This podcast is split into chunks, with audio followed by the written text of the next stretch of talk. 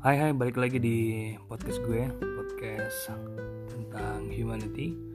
Baik teman-teman Yang mendengarkan ini adalah hal yang menarik bahwasanya setiap orang sekarang itu baik yang beragama baik yang merasa dirinya ateis baik yang merasa agnostik itu harapannya hanya satu yakni semoga vaksin ditemukan karena itu satu-satunya menurut mereka menurut kalayak umum yang menjadi cara untuk menyelesaikan krisis ini baik krisis ekonomi, krisis sosial dan lain sebagainya.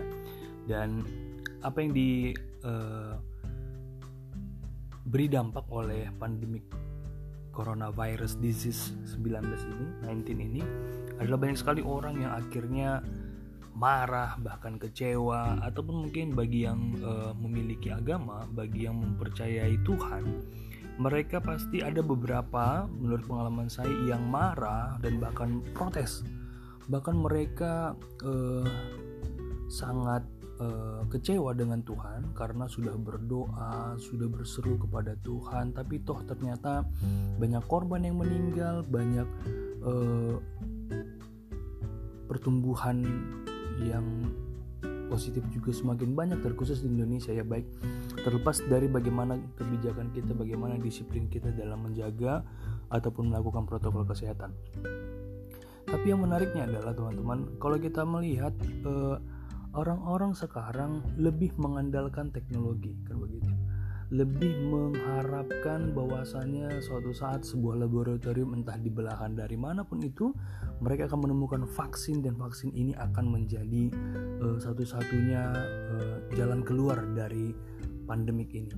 Nah, namun yang uh, perlu kita perhatikan adalah apakah ketika vaksin ditemukan orang-orang akan semakin jauh dari Tuhan atau orang-orang akan lebih percaya kepada sains jadi di beberapa daerah itu baik di belahan negara kita mungkin di Indonesia juga ada ada beberapa orang yang uh, suka dan uh, menyebut diri mereka dengan agama sains ataupun yang uh, omnisme ya. Saya uh, kajian tentang omnisme ini sangat sedikit tapi lebih banyak membahas tentang uh, bagaimana orang-orang lebih mem memprioritaskan sains bukan berbicara tentang uh, nuts-nuts dalam kitab suci baik itu di agama apa pun.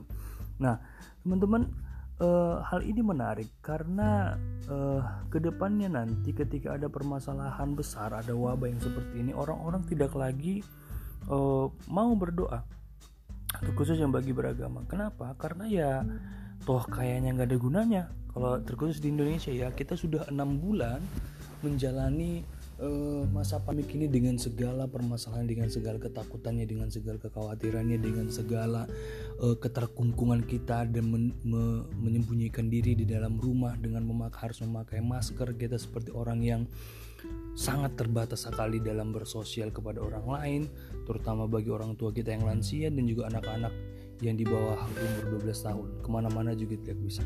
Dan uh, saya hanya menyampaikan begini bahwasanya apa pun ceritanya uh, yang terjadi di dunia ini yang terjadi pada saat ini adalah uh, sesuatu yang mungkin bisa kita pahami sebagai sebuah peristiwa yang membentuk karakter kita, yang membentuk diri kita, bahwasanya uh, ini juga akan berlalu begitu. Ya, sudah banyak sekali mungkin di media sosial yang mengatakan ketika virus influenza juga menyerang dunia orang banyak sekali yang meninggal bahkan. Bahkan sampai ratusan ribu dan ada lagi penyakit-penyakit yang lain badai-badai yang lain ataupun wabah yang lain yang merenggut nyawa banyak orang. Dan pada saat itu belum ada uh, obat belum ada vaksin dan sebagainya dan bertahap bertahap akhirnya semua itu berjalan dengan uh, sesuai dengan proses dan tahapannya. Nah, jadi uh, bukannya kita menganggap sepele terhadap COVID-19 ini, tapi saya berpikir begini, andai kata, tapi ini uh, bukan menjadi doa saya ya, andai kata COVID-19 ini tidak berlalu dan seperti saya katakan tadi, bisa saja dia seperti influenza yang kita tahu sekarang ya, kalau sakit flu itu ya tinggal minum paracetamol ataupun minum uh, obat-obat yang bisa kita dapatkan di warung-warung terdekat begitu kan.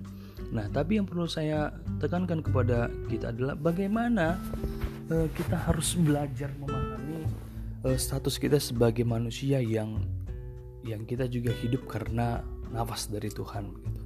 Jadi mari kita coba lihat uh, apa yang harus kita lakukan sebagai manusia yang ya mari kita melihat ini dengan hikmat, mari kita melihat ini dengan memaknainya karena ini juga akan berlalu entah itu dengan cara dengan vaksin ataupun dengan cara yang lain.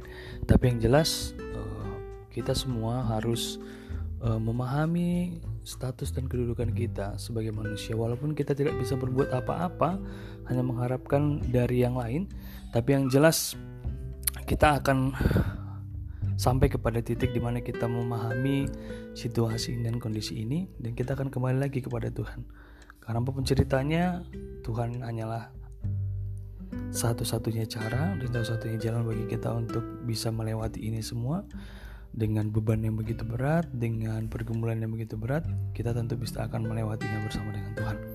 Baik itu dulu teman-teman, pagi ini uh, kita akan lanjutkan nanti. Sampai ketemu lagi, bye.